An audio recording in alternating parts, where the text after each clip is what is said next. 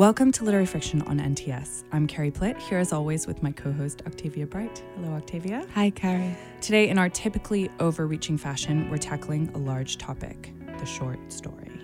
Revered by readers and overlooked by publishers, the short story is literature in a single shot, and the form has many masters, from Edgar Allan Poe to Lorrie Moore to Junot Diaz. And I noticed that I said all American writers there, but there are also international writers who are good at short stories as well.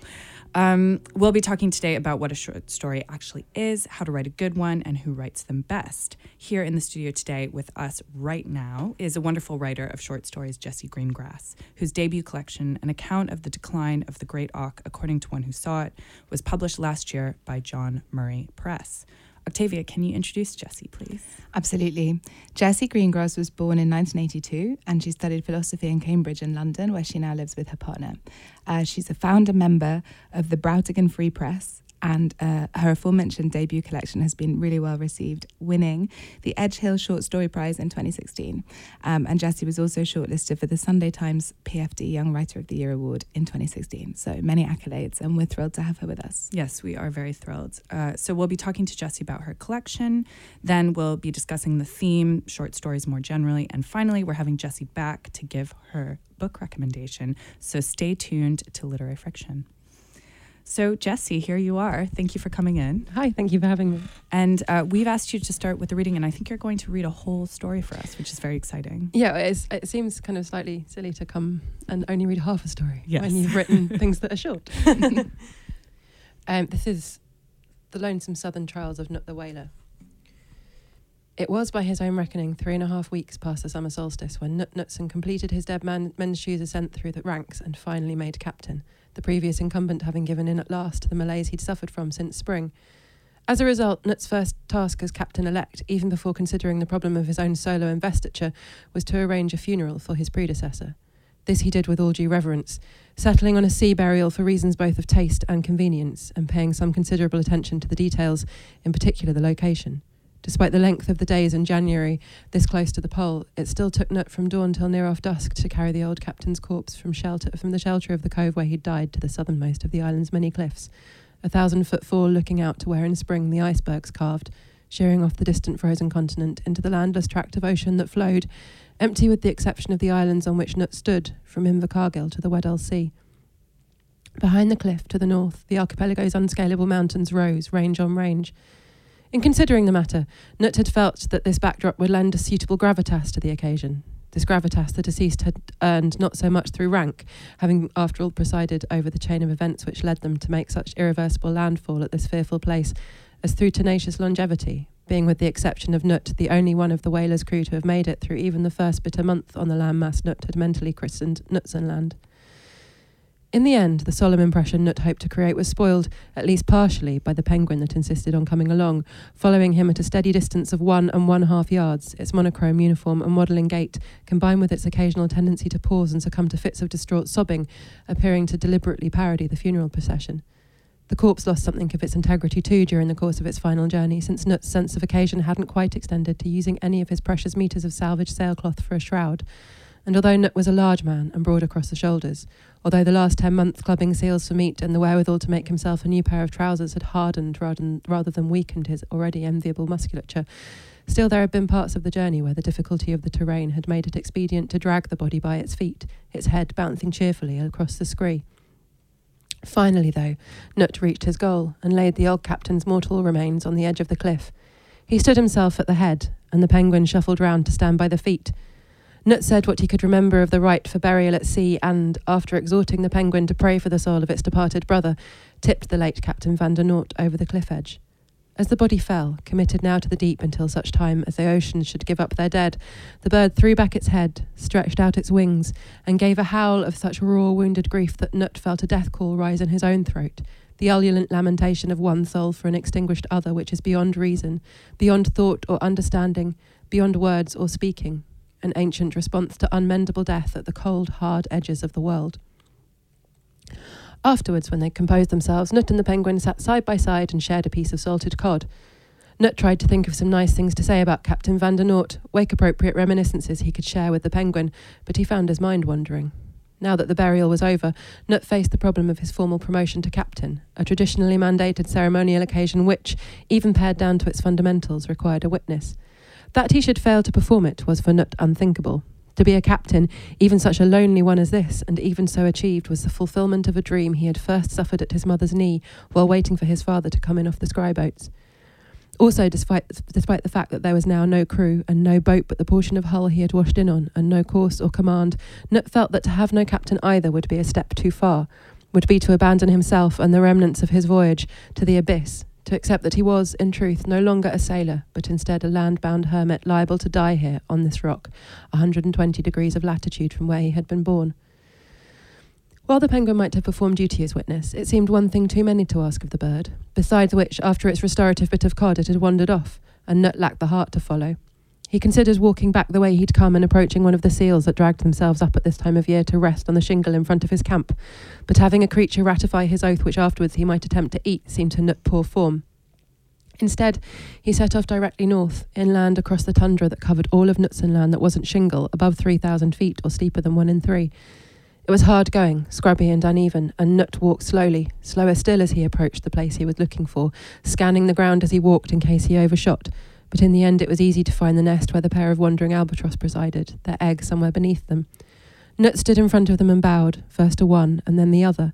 In apparent response, the male bird stepped forward and, holding himself erect, stretched his wings to their full extent. They unfolded like jackknives, twice as wide as Knut was tall and cleanly curved and sharp and narrow, the most perfect things that Knut in all his travels had ever seen. He knelt, feeling himself humbled, reminded of his position vis a vis the ocean, his subjection to the higher law of current and wind and tide, his duty to serve and steer.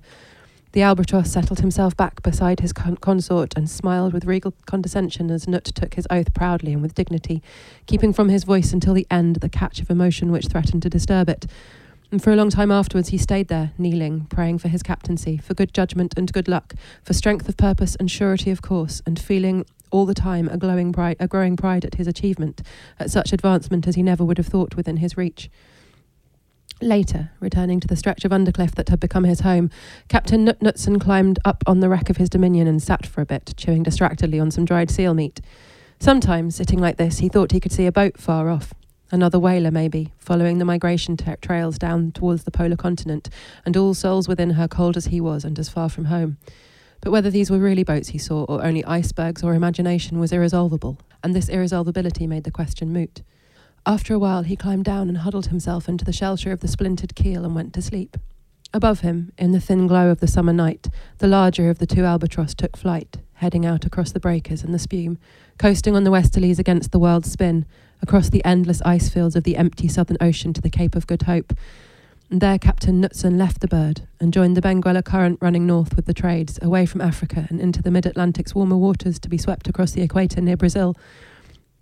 And from there, still further north, along the coast of South America and over the Tropic of Cancer to the Caribbean Sea, where at last the Gulf Stream took, caught him and it took him home. Thank you, Jessie. I have chills. um, I think that is that story is a very good example of your writing. First of all, the the sort of clause upon clause that um, you sometimes are able to pull off, sort of pyrotechnically. I thought, but also um, it has a lot of similar. It has some of the concerns that a lot of your stories have. So loneliness, um, the human mind. Uh, places at the edge of the world or at the edge of wilderness. And I, I was just wondering, I, I know you've said in previous interviews that you didn't mean to write a short story collection, but these themes keep cropping up. Um, and I wonder if that's just one of your occupations as a writer's or if it's something that you wanted to write about and you were sort of fixated on as you were writing. Um, I think it's probably a bit of both. Um, I mean, I think it's kind of something that those are kind of things that have preoccupied me, and I think that the time, like I wrote these stories in a relatively short space of time, I think so, um, and at the time, I sort of wasn't sure what I was doing, and I wasn't sure if I was a writer or not, and I wasn't kind of sure of anything, and so I think that bled into them a little bit. There was kind of feeling of being sort of dislocated from myself, but so that kind of emotional content, I think, kind of crops up again and again, um, but also kind of intellectually, I'm quite interested in sort of theories of mind and um, the sort of individuality is something which can be um, as isolating as it can be um, profound. I think you know, like this kind of feeling that you are stuck inside your own mind and trying to bridge, trying to find a, a way to build a bridge out of it to make a connection with somebody else is sort of difficult. Do you think your um, your background in philosophy has influenced your concerns in your writing? Um, yes, like I think it kind of clearly has. But then I think that the reason that I studied philosophy in the first place was probably that that those were concerns that I sort of had, and, and philosophy felt like a way of kind of addressing them. So I don't know. It's a bit kind of chicken and egg, really. I think I probably wouldn't have studied it in the first place if I hadn't been slightly kind of odd. odd is the best. We like odd.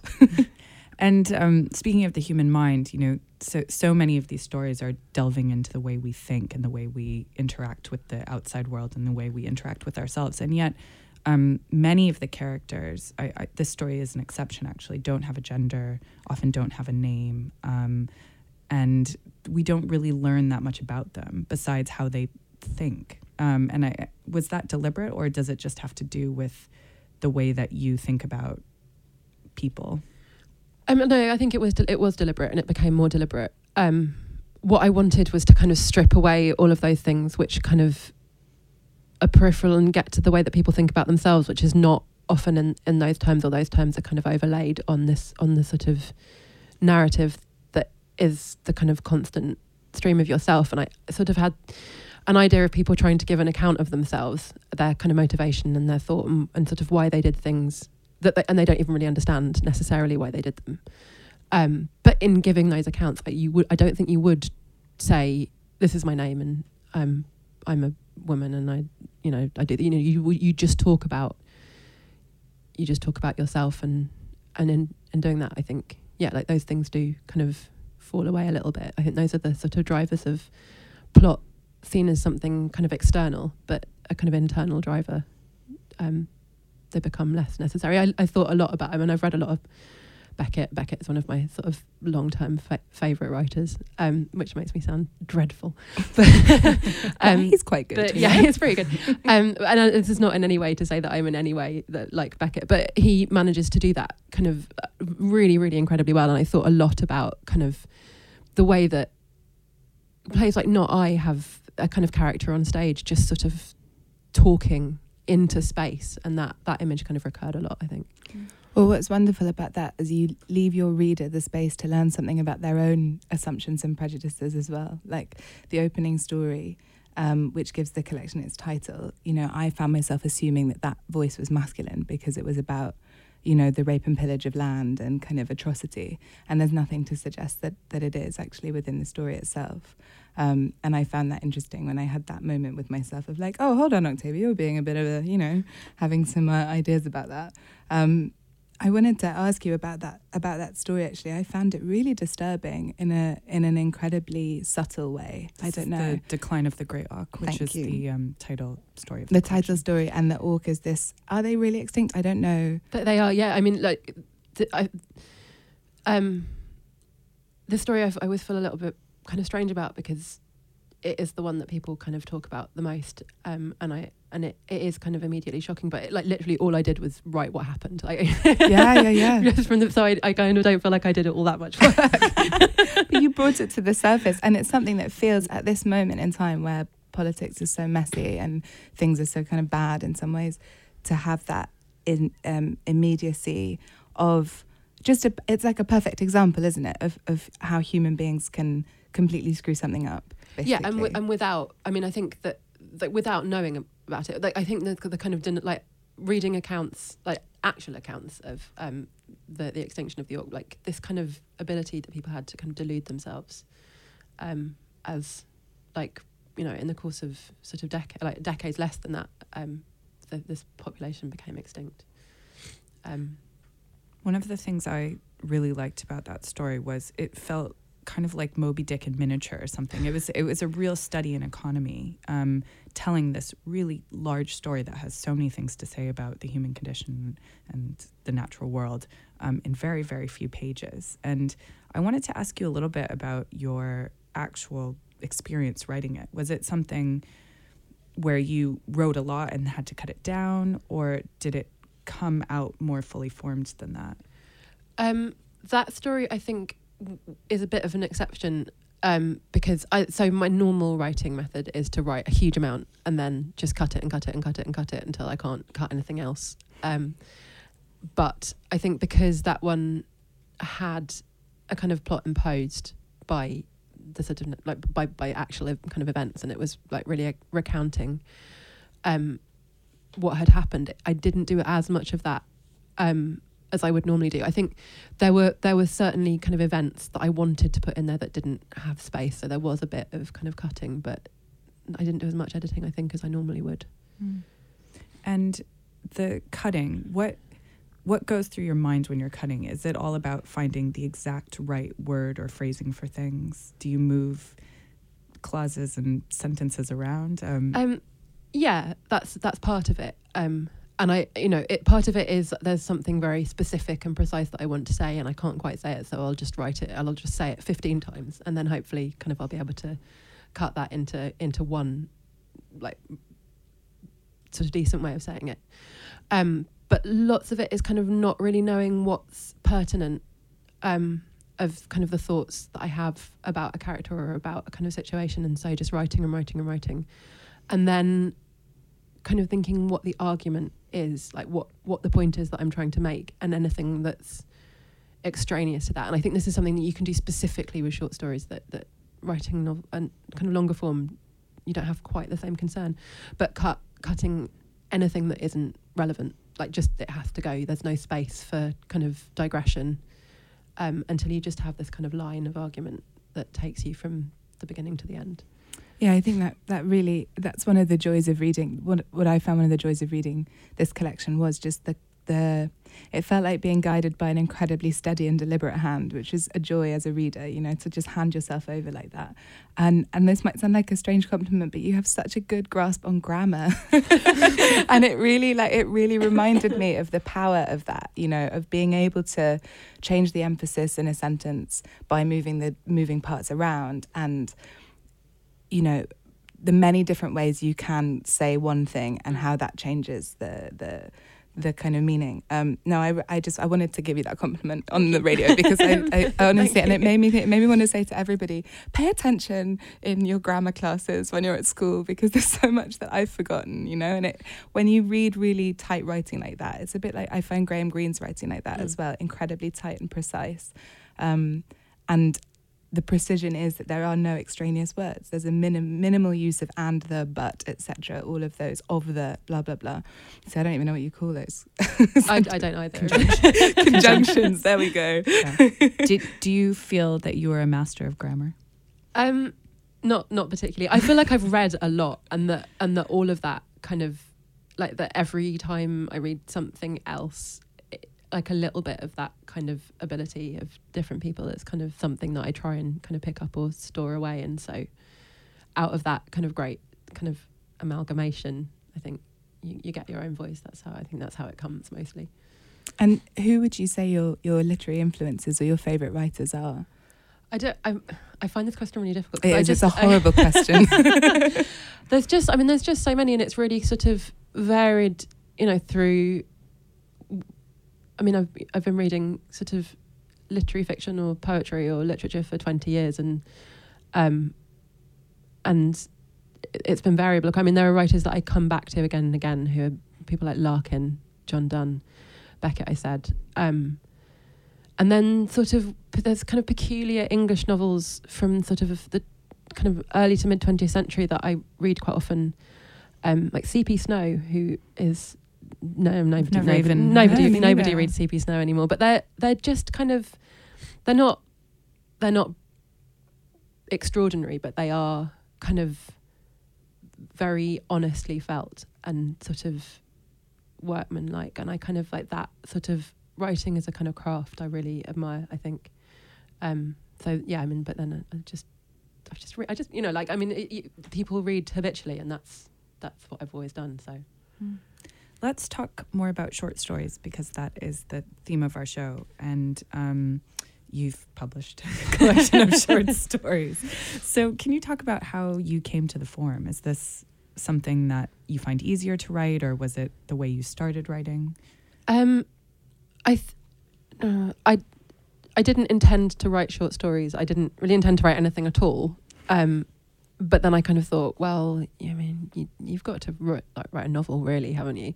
Um, so I'd sort of sit down and I'd keep thinking, I'm definitely going to write I think really long this time, and then I'd just and I'd write loads, and then I'd just cut it, and before I knew it, it was like six hundred words long. um, but I, so and and also there's something kind of like I I find as a writer kind of quite immediately satisfying about short stories because you do go through that kind of like the process of sort of profound doubt about whether what you're doing is completely hopeless, to the satisfaction of having finished something in in a, in the course of a couple of months as opposed to like potentially years. So that that felt in the absence of um, anyone like in the absence of anyone to show my work to and in the absence of kind of the support of a publishing house and an agent and all of those wonderful people who were really nice to me um, it, it felt like I needed that kind of um, quite I needed to, I needed a sign of progress I needed to not be sitting in a room kind of doing working on something indefinitely as someone who's doing that right now, I completely understand. Um, do you feel like you've cut your teeth as a writer then in this collection and you feel ready to tackle different things? Do you think you'll continue to write short stories as well as longer form fiction? I mean, I definitely think that I will. That I, I really enjoy writing short stories, so I'm not going to stop doing it. But I, it, it's not the only thing that I want to do. Um, and I think finding a way to write something longer that isn't exactly. And I mean, so I think that a lot of the things that I did in this short story collection don't translate well into long form fiction. Really, I think a lot of the voices are quite a fine over kind of seven or eight pages, but would be really irritating over over the course of a They're novel. pretty miserable. A lot of and miserable they and they are a lot of miserable people, Yeah. and I don't think you can sustain that level of misery over um, over a whole book either, um, without becoming quite tedious. So um, so kind of finding something more complicated, and I don't know if maybe part of that was just needing to change, like needing my needing to grow up a little bit, needing my life to kind of change a little bit, so I had more to talk about. Um, but yeah, so finding a way of writing um, something longer has been um, a, a challenge and an interesting process. Um, but yeah, I'm not going to stop writing short stories. I don't- Good. You say over a couple of months. Um, does it usually take you a couple of months to write a story? Um, uh, va- variable. Some of them took a really long time. Um, but normally, yeah, six or seven weeks. I think. Um, I think I, I yeah I don't. I mean, I feel like I'm writing quicker now to an extent, but then I'm not writing short stories. So maybe yeah, but Yeah. I think probably Are you ever that. working on more than one at once, or No. is it? no, because I just stopped writing. The only reason I'd start another one is if I didn't really want to finish the one before. So there have been there have been ones that have kind of languished a bit that I've kind of had an idea and I've started writing and um, it hasn't worked and I've written something else and then gone back to it. But it's been very much like gone back to the idea and not the writing. So I'd start again. Like a serial monogamist with your with Yeah. your stories. You said you needed to grow up. What? How do you think you've grown up since writing this collection? Um. Well, I yeah. The, the- per, per, I mean, I.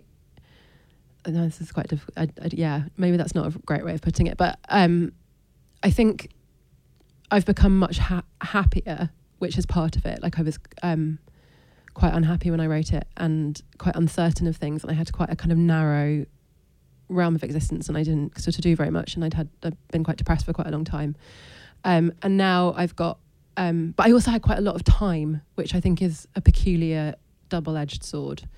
Um, and now uh, I've got a partner and a child and a lot to do and not very much time, which kind of forces a sort of slightly different outlook, like much less introspection and much Mhm. more getting on with things. Um, but I think it, like in just in general, I sort of feel like I've got more more to talk about. I think. Yeah, sometimes also it's getting the first stuff out that makes space for maybe slightly more complicated I don't know structures and things. I think a lot of writers find that they need to they need to write the first thing, whether that's a poetry collection, short stories, novel, and then suddenly there's a, a kind of a pressure alleviates or something internally that's to do with knowing that you can do it and knowing that you can finish it. Yeah, absolutely. I, but I think also um, exactly that. But kind of there's something that you've got to say that is sort of the given thing, and once you've said it, and it sort of comes easily. Rather, than, you can't just repeat it over and over again. You have to. You have to. Well, sort some of writers seek- do, well, sadly, you but but um, you have to kind of seek for something else to say, and that does mean something that's possibly a, a bit more sort of nuanced and a bit more complicated. Yeah. Although I found this collection incredibly nuanced and complicated and also really wide ranging. You know, you go from uh, sailors killing the great auk all the way up to winter 2058. 58. Um, um, and, uh, you know, you've, you've imagined, even though a lot of these are internal, um, you're really, you've imagined very different people in very, very different times. Yeah, and then Um, the story that about the character in a who's just doing tele telesales basically, which speaks to me, and I know would speak to any of my friends who have done that job uh, periodically as students. You know the misery of it. Sorry, I interrupted you, Carrie. Carry on. No, it's okay. I was I just um I'm I'm interested that uh that you ranged so widely in terms of your settings and your characters. Um and you know, were you ever nervous about that, I guess? Um, no, but then that's part. I mean, I guess so. That's the, the kind of flip side of not having any idea of ever having it published is that you, you can just write whatever you want. Like you know, so what I did was um, some friends and I did a zine, um, sort of every six or seven weeks, and we'd um, we'd go on a, on a day trip. We'd plan the day trip ahead, and we'd be like, right, we're going to do a zine to go with this day trip, and we'd think of a theme that sort of went loosely with the day trip, and then we'd all write something, and so it it would be different every time because it would be you know you, you, this week it would be boating, and next week it would be nuclear bunkers, um, and and um, yeah, and that and so that was how a lot of these stories got written. Is this kind of a way of sort of self-publishing and a way of having some people to show something to and a way of having an imposed deadline but it did it did bring a freedom because I was I wasn't thinking god I'm going to have to try and show these to a publisher I was just thinking got to do something this 6 weeks That's such a great idea, though. That the idea of having a multiplicity of voices tied to one experience. It must have been really fascinating to see where all of your minds went with that. yeah it was great and I mean a lot of the people that I was doing it with were sort of coming out of a background of art writing rather than kind of literature and I think that, that that's very different and that I find that really that sort of discipline much like very interesting and um it seems that, that I felt quite sort of dull by comparison so it's sort of odd to now um have people say I, I mean so which sometimes people do say that it's sort of that, that the work that I've done feels kind of new or adventurous or something because I, I always felt like the incredibly dull one Maybe it's adventurous to be dull. maybe Yeah. Well, well, but also it's that wonderful thing about the the kind of um, when you are in a collaborative thinking space like that with people, they their effect rubs off on you. Maybe part of the reason your work stands out is to do with the fact that you were growing as a writer around people who were coming from an unusual place as well. You know, I don't know. It's it's an interesting thought. I, th- I also like I r- would recommend it as a way of getting work done Yeah, Um, yeah. definitely. Great. Uh, Jessie Greengrass, thank you so much Thank for you. coming on today. It's been a total pleasure. Um, the book is called, I'm going to read it out because I know I've, I'll mess it up otherwise An Account of the Decline of the Great Auk According to One Who Saw It. It's John Murray original. It's in stores now. It's also a beautiful edition. so Yes. get it, get it. Thank you. السوسة مغهركوك مشان ديوانك أكد نزجامي سنة نسيجت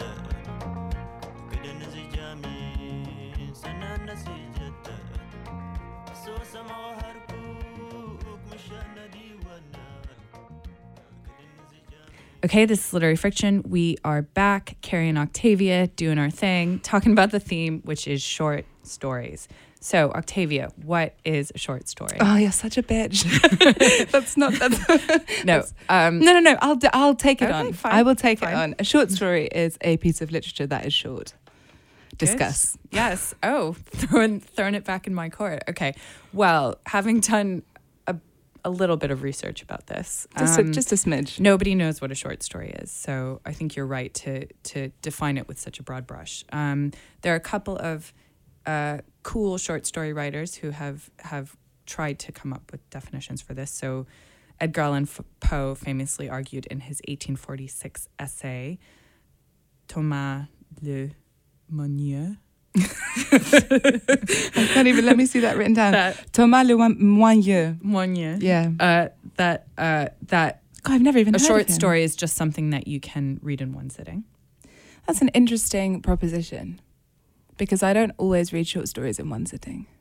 Yes, and also I've read many a novella in one sitting that you probably wouldn't read call- many a novella. no, but that made me think of Peirene because Peirene Press, their whole thing is that you can sit down and read their novellas in one sitting, and they're Yeah. definitely not short stories. Yeah. Um, so we'll, we'll put that on the shelf. Um, I really like the idea put forward by um, the American writer Eudora Welty, who who has written many short stories, that a short story should be one mood. Um, Mm, that's an interesting Uh, thought. Although I think you can also break this ru- rule and still write a good short story. So she she said a short story is confined to one mood to which everything in the story pertains. Character, setting, time, events are all subject to the mood. And you can try more ephemeral, more fleeting things in a story. You can work more by suggestion than in a novel. Less is resolved, more is suggested. I like that idea. I like that idea too. You know, the the interesting thing about resolution though, because I personally I I like short stories that are completely unresolved and are more like vignettes, you know, more just like a, a window into a particular world for a moment or two and then you're out and there isn't a beginning, a middle and an end. It's more just a snapshot. Um, but I know lots of people who find that immensely frustrating and people who enjoy novels that are very much structured around a plot and a beginning, middle, and end are looking for the same thing in their short stories. And you can find writers who'll give you both. I mean, one of my favorite short story writers is um, Borges, and Borges' stories are not about resolution at all, at all, at all. Um, but then you think of somebody like, um, oh, John Updike, whose Mm. writing is, you know, it's or not Fitzgerald. or maybe. Fitzgerald, exactly. It's not that it's uh, it's not that it tells you how to think about it or what to feel, but there's a very tight structure, and each story is a universe that closes itself off at the end of it um, and releases you from it. Yeah, and I would say I'm probably more partial to that kind of short story. I like narrative. Um, although I like Borges as well. You like, but hey, andale, chiquita. um, another another writer who's written. I mean, I think over the years, many writers have tried to define what a short story is. But I, I also liked um, Annie Proulx, who compared it a short story to sorry compared a short story writer to a cabinet maker and a novelist to a house carpenter.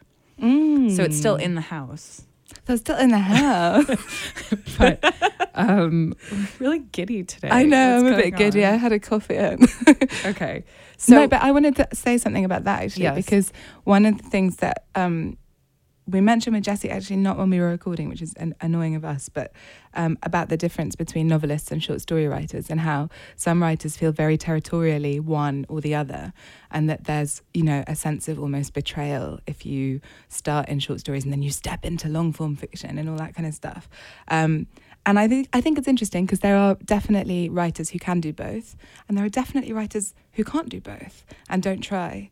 Um, Yeah, it's it's interesting that uh, you know as we regularly conclude on this show, labels are stupid and don't tell us much. And um, you know what is a short story isn't really anything besides something that we've tried to categorize and sell. Um, well, actually, people might argue about that, but that's probably how I feel. But I do think you know you need to talk about it because the way that publishing works means that we make a distinction between the two things, and and short stories, especially in this country, really get the short shrift. I mean, there. It, it's so interesting. I, I know I've been talking about George Saunders lately, but I think it's a really good example. Is he is a master short story writer, American. He's been writing short stories for years, never written a novel, and he's just about to publish a novel, Lincoln in the Bardo, which, you know, I don't even know if you would call it a novel, but it's been pitched as the long-awaited novel, as though all short stories are somehow you have to graduate. to Yeah. writing a novel. Um, and uh, you know, part of that is that it's just really hard to sell short story collections, and we can talk about how we feel about collections, but it it feels unfair, doesn't it? Yeah, it feels totally unfair. But I think it's I think also if you think about what the novel is designed to do, the novel the novel was initially designed to be something that you could take up your leisure time with. You know, it was a pastime. Reading a novel was a pastime. What is reading a short story? Is it uh, like a like having a, sh- a shot of coffee? Like it, what what what function is it supposed to perform? Because novels you know the idea is you get lost in a, in a narrative universe and you get transported and short stories you know, I, I think it's interesting to think of them in terms of how people spend time these days and what they do and how they read. And, and um, one of the things that's amazing about, you know, publishing in America is you've got publications like The New Yorker who publish a short story every edition alongside completely different kinds of writing. Because there never seems to be question over, you know, when are you going to read long form journalism or when are you going to read interviews?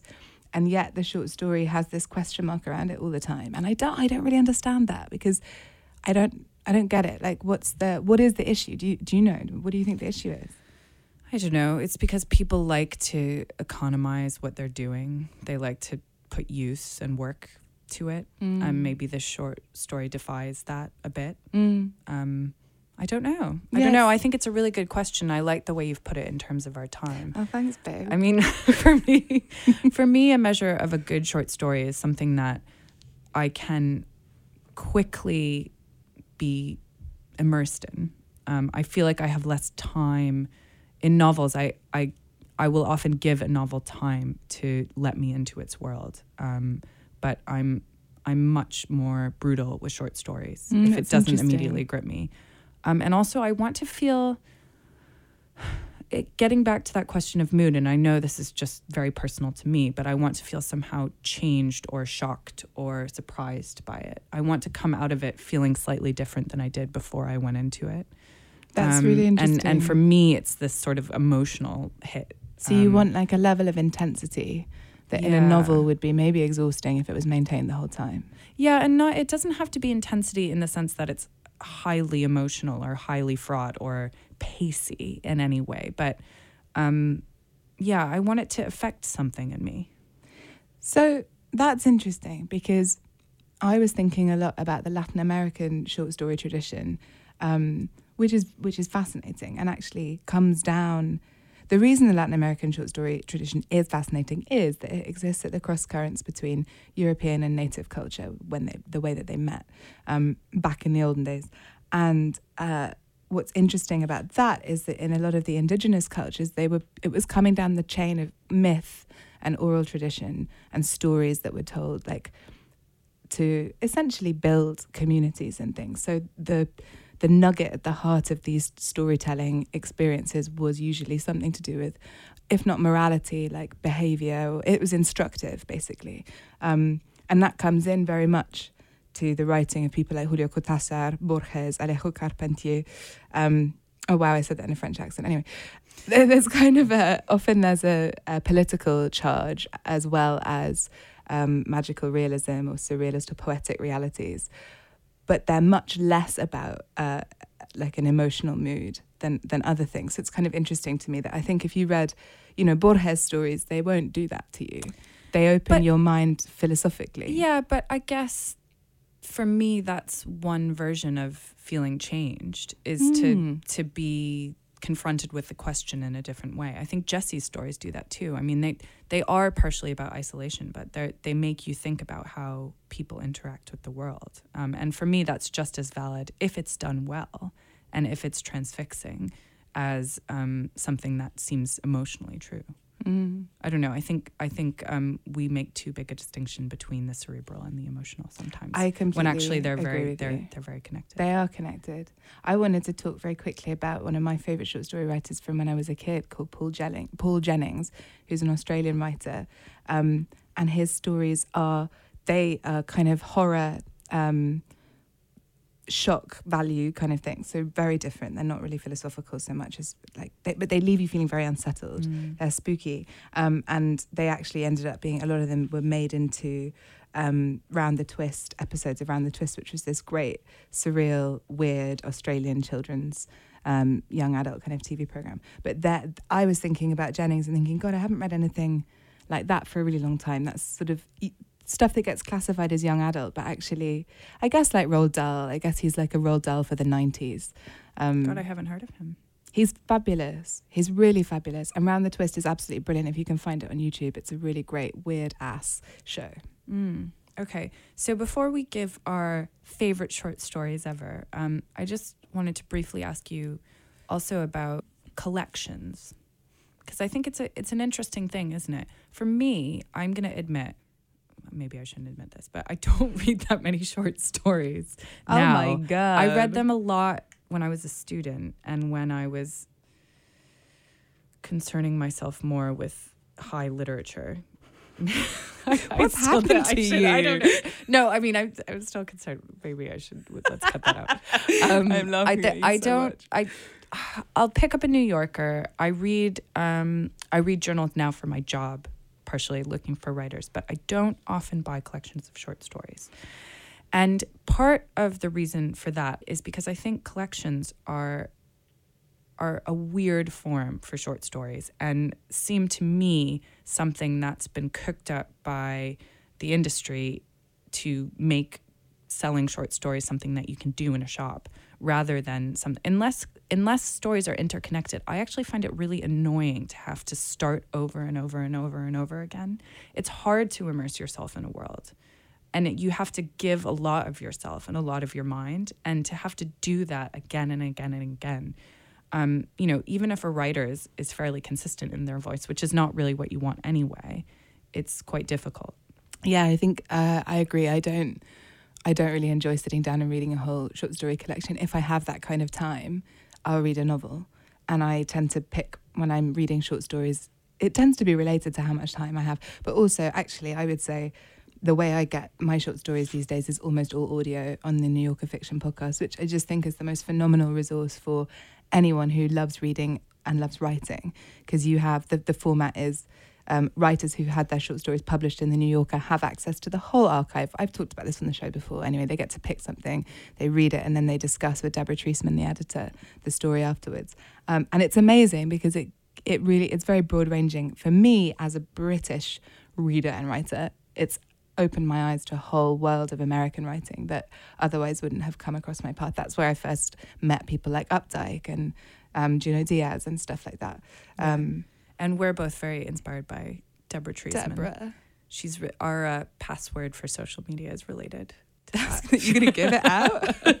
i won't give it's away It's an homage to Deborah Treisman. yeah so yeah i i would also very very very highly recommend the new yorker fiction podcast so octavia who is your favorite short story writer oh my god, I or or can't. g- let, yeah i know that's a stupid question Wh- what short story would you like to recommend today? Okay, so I thought about this a lot because I there are many writers and many stories that are really important to me, but I'm going for a, a kind of classic, which is one that I came across in on the New Yorker Fiction podcast, and then I went and read it um, in text as well. It's by John Cheever called The Swimmer.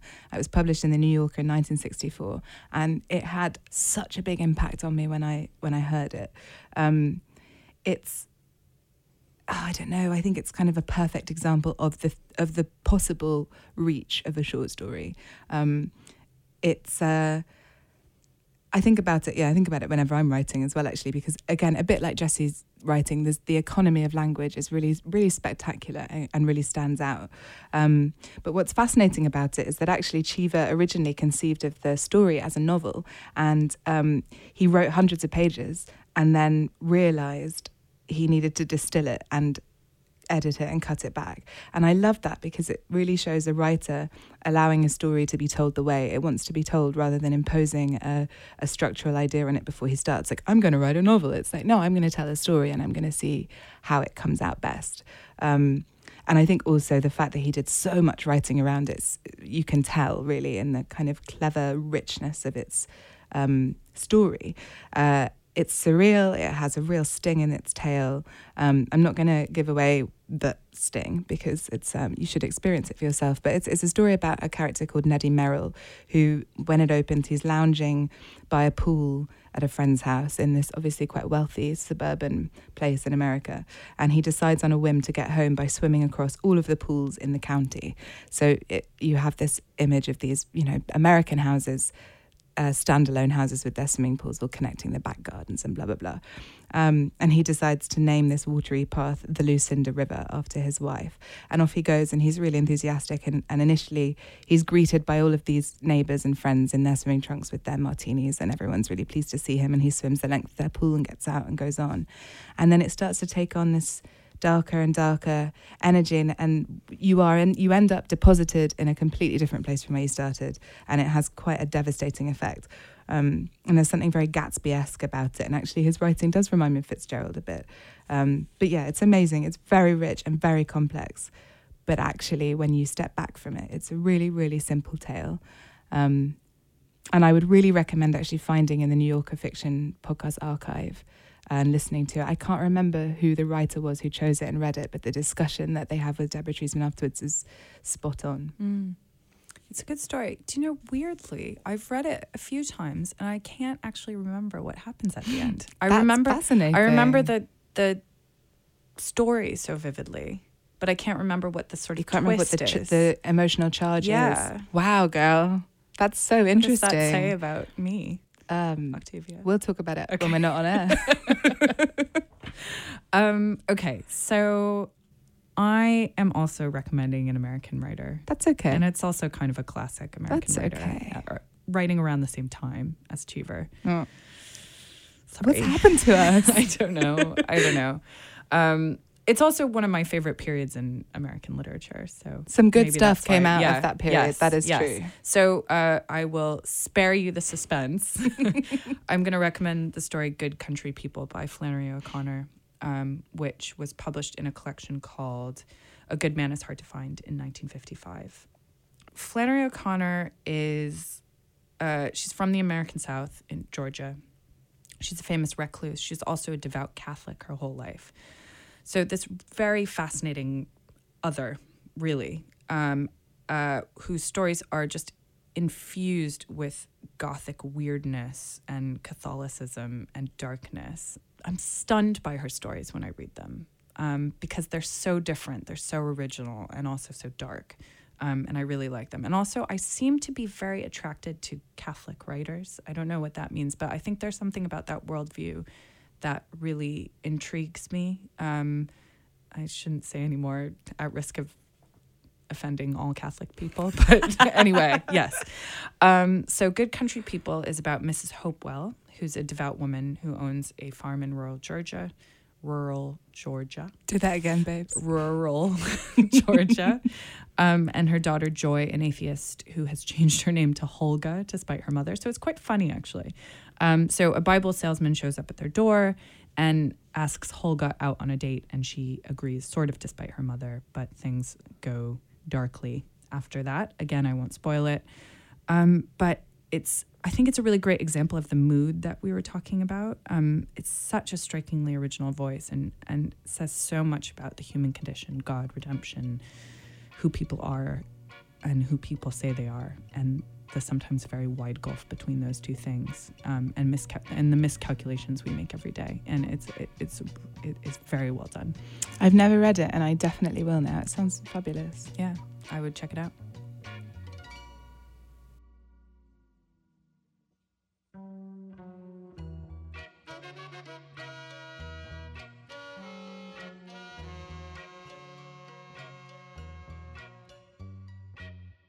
This is Literary Friction. I'm Carrie Plitt, back with Octavia Bright and also with Jessie Greengrass, our lovely author guest, who is here to give her recommendations. So I think, Octavia, do you want to start? Sure thing. Um, so right now I'm reading an amazing little book called Hope in the Dark by Rebecca Solnit. It's nonfiction, and the subtitle is Untold Histories, Wild Possibilities. And she's a writer who I absolutely love, and actually whose career I'm really envious of. She manages to be a kind of journalistic, philosophical voice, quite poetic. Um, who writes about all kinds of things, but this book is really important right now. Um, it was first published in 2005, but they reissued it last year. Um, Canongate published it. And initially, it was an essay that Solnit published online just after the USA launched its war in Iraq. And it was a, a an impassioned call for resistance and hope. Um, and it went viral. And so she expanded on it and, and wrote this little book, which is yeah, it's it's it's a slip of a thing, and it's it's so worth reading. Um, it's a treatise that makes the case for hope in the midst of completely hopeless times, and the forwards uh, that she wrote for the 2015 edition is actually called Grounds for Hope, and it basically sets out why hope is important and why we mustn't let, you know, complete apathy, which is what happens to a lot of people when they are experiencing a state of fear. You know, they become numb and they feel uh, unempowered, disempowered. Um, she's a beautiful writer, really forceful, but not at all patronizing. And she has this wonderfully rousing way of using language that's a real kind of call to arms without being moralistic or duty bound in any way. I think she's she's quite a remarkable person. Um, I just want to read you this tiny sentence from the afterword of this edition. She writes, "We're all activists in some way or another because our actions and our inactions have impact." Um, and I think that's really important right now in this week that Donald bloody Trump is about to become uh, president. So read it. It's a denouncement of defeatist and dismissive attitudes. And it is inspiring and it is comforting. And I feel like um, it should land on everyone's doormat in the morning on the 20th. That sounds great. I've really been you would love it, actually. I've been turning to writers a lot in this past week, trying to get some explanation for what's happening in the world go, and, and find hope. So I think that's a great recommendation. I everyone was posting that made me think of. Um, everyone was posting quotes from Martin Luther King because it was just Martin Luther King Day uh, yesterday. We're recording on a Tuesday. It What day is it? It's a? Tuesday. Yeah. A Tuesday. Um, um, and I think you know it, it's heartening to know that people have been through these struggles and gotten through, and, and partially through visionaries like like Martin Luther King or or Solnit. In his letter, I, I just wrote a little quote from. Um, Letter from a Birmingham jail. I must Ah. confess that over the past few years, I've been gravely disappointed with the white water moderate. I've always reached the regrettable conclusion that the Negro's great stumbling block in his stride towards freedom is not the white citizen's counselor or the Ku Klux Klanner, but the white moderate who is more devoted to order than to justice, et cetera, et cetera. I thought that was so right. I got um, goosebumps. and so pertinent. Right. So anyway, we're on a tangent, yes, great. Solnit. Solnit for president. Read Solnit. um, Jessie, what have you brought in? Um, not sorry, this is not relevant in the same way. Um, No, I, my book is totally irrelevant, so don't worry. um, I had this recommended to me by my editor, and I'm enormously grateful that he did. Um, it's a book by Shirley Hazzard called The Transit of Venus, um, and I think it's like an extraordinary book, and it's it was published in the mid '90s. Um, I think, yes, She just died, didn't she she? did. She did very recently. Oh no, 1980. It was first published in 1980. There we go. I thought I thought 95 sounded a bit late. Um, uh, yeah, she died recently. It's an extraordinary book, and I, I I don't really understand why it's not kind of more widely read. Like it's, I think that I've uh, for a long time I've been a bit sort of down on the literary novel, um, but this has really kind of brought it back to me that it, it can be a wonderful form. It's very unashamedly liter- literary, um, a very very writerly book. Her prose is extraordinarily beautiful, and it's also um, really heartfelt. And there's it's not clever for the sake of being clever. It's just kind of it's quite kind of an, an honestly intelligent, um, powerfully felt novel. Um, quite a straightforward novel in lots of ways, but but beautiful, and I really really recommend it. Mm. I I've seen a few people talking about that novel recently. Maybe because maybe because she just died, but um, yeah, I think it's one of those books that when you start talking about it, it turns out that that you, I sort of felt like nobody had heard of it, um, but then now I it kind of yeah I've seen a lot of references to it, and wh- when I mention it to people, a lot of people kind of are hugely enthusiastic about it and about about her writing in general. Um, I've never heard of her, and I will read her now. yeah, well, I mean, do yeah, I mean, she yeah. So she was in, she's Australian, and I don't know if that is kind of that sort of distance is part is part of it, but um, yeah, it's it's an extraordinary book. Cool. Um, yes, my book is not pertinent at all. So, um, um, but I did read some really great books over Christmas. Uh, I love the break because I get to just read what I want rather than what I have to. Um, and uh, I felt very lucky to be able to do that. The, my favorite book that I read, um, by far actually, was My Name is Lucy Barton by Elizabeth Strout. And um, Strout, you know, this is not an undiscovered writer. She's somewhat of a literary darling. She won the Pulitzer Prize for a book called Olive Kitteridge, um, which later became a mini series. My Name is Lucy Barton, I think, was shortlisted for the Booker this year or something like that. Um, Long listed, I think. Oh, okay, cool. Um, but this is the first time I've come to her work, and it really knocked me back. It really sort of affectedly affectedly affected me deeply to my core. Um, it's a very short novel about a writer living in New York who gets sick and has to spend a long time in the hospital. And one day, her mother, who she hasn't seen for years, shows up by her bedside, and they spend a few days um, just by each other's side, speaking to each other after not having spoken for years. Um, and you know, I, we were talking about economy earlier uh, with you, Jessie, and I think that is a word to describe this novel here. Every word seems to be important um, and so carefully chosen. And, you know, there's just so much emotional truth at the heart of this and sadness. Um, and it's really, really affecting. And I, I, I would really, really recommend it. Um, so, uh, also, just a little bit other thing I want to. Sorry, I'm making like seven recommendations today, but there's a really good interview in the New York Times with Obama about um, his reading habits, which Yes, made me we happy. tweeted it the other day. Yeah, and did you see that he went to lunch with the five novelists that he loves, um, and one of them is Dave Eggers. Oh no! what the fuck? That is so depressing. I So know, we, but I'll, we hate Dave Eggers on this podcast. We really hate Dave Eggers. I know. I should. This is all based on me reading like two chapters of a heartbreaking. no, listen. I read the whole fucking book, Okay. and it was an absolute trial. And he, I no, no. Oh, Obama. Well, I he know, can't- I know. Not, not everyone's he perfect, also right? he likes Colson Whitehead and Zadie Smith. Yeah, too, so it's that's okay. fine. Yeah. So, but anyway, it's it's great, and it made me hopeful that the president likes books, even though the incoming president Does not like books. I doubt likes books. But anyway, okay. So that's all the time we have for today. Thank you so much, Jessie, for coming in, Jessie Greengrass, um, and to Eddie Knight for production and music. Literary Friction is available as a podcast to download on iTunes or wherever you get your podcasts and on nts.live. Um, we also have a Facebook page, we have Twitter, we have Instagram. You know, Follow like us. us, follow us, Chat if, to us. if you'd like. Um, we'll be back next month. And until then, I'm Carrie Plitt with Octavia Bright, and this is Literary Friction.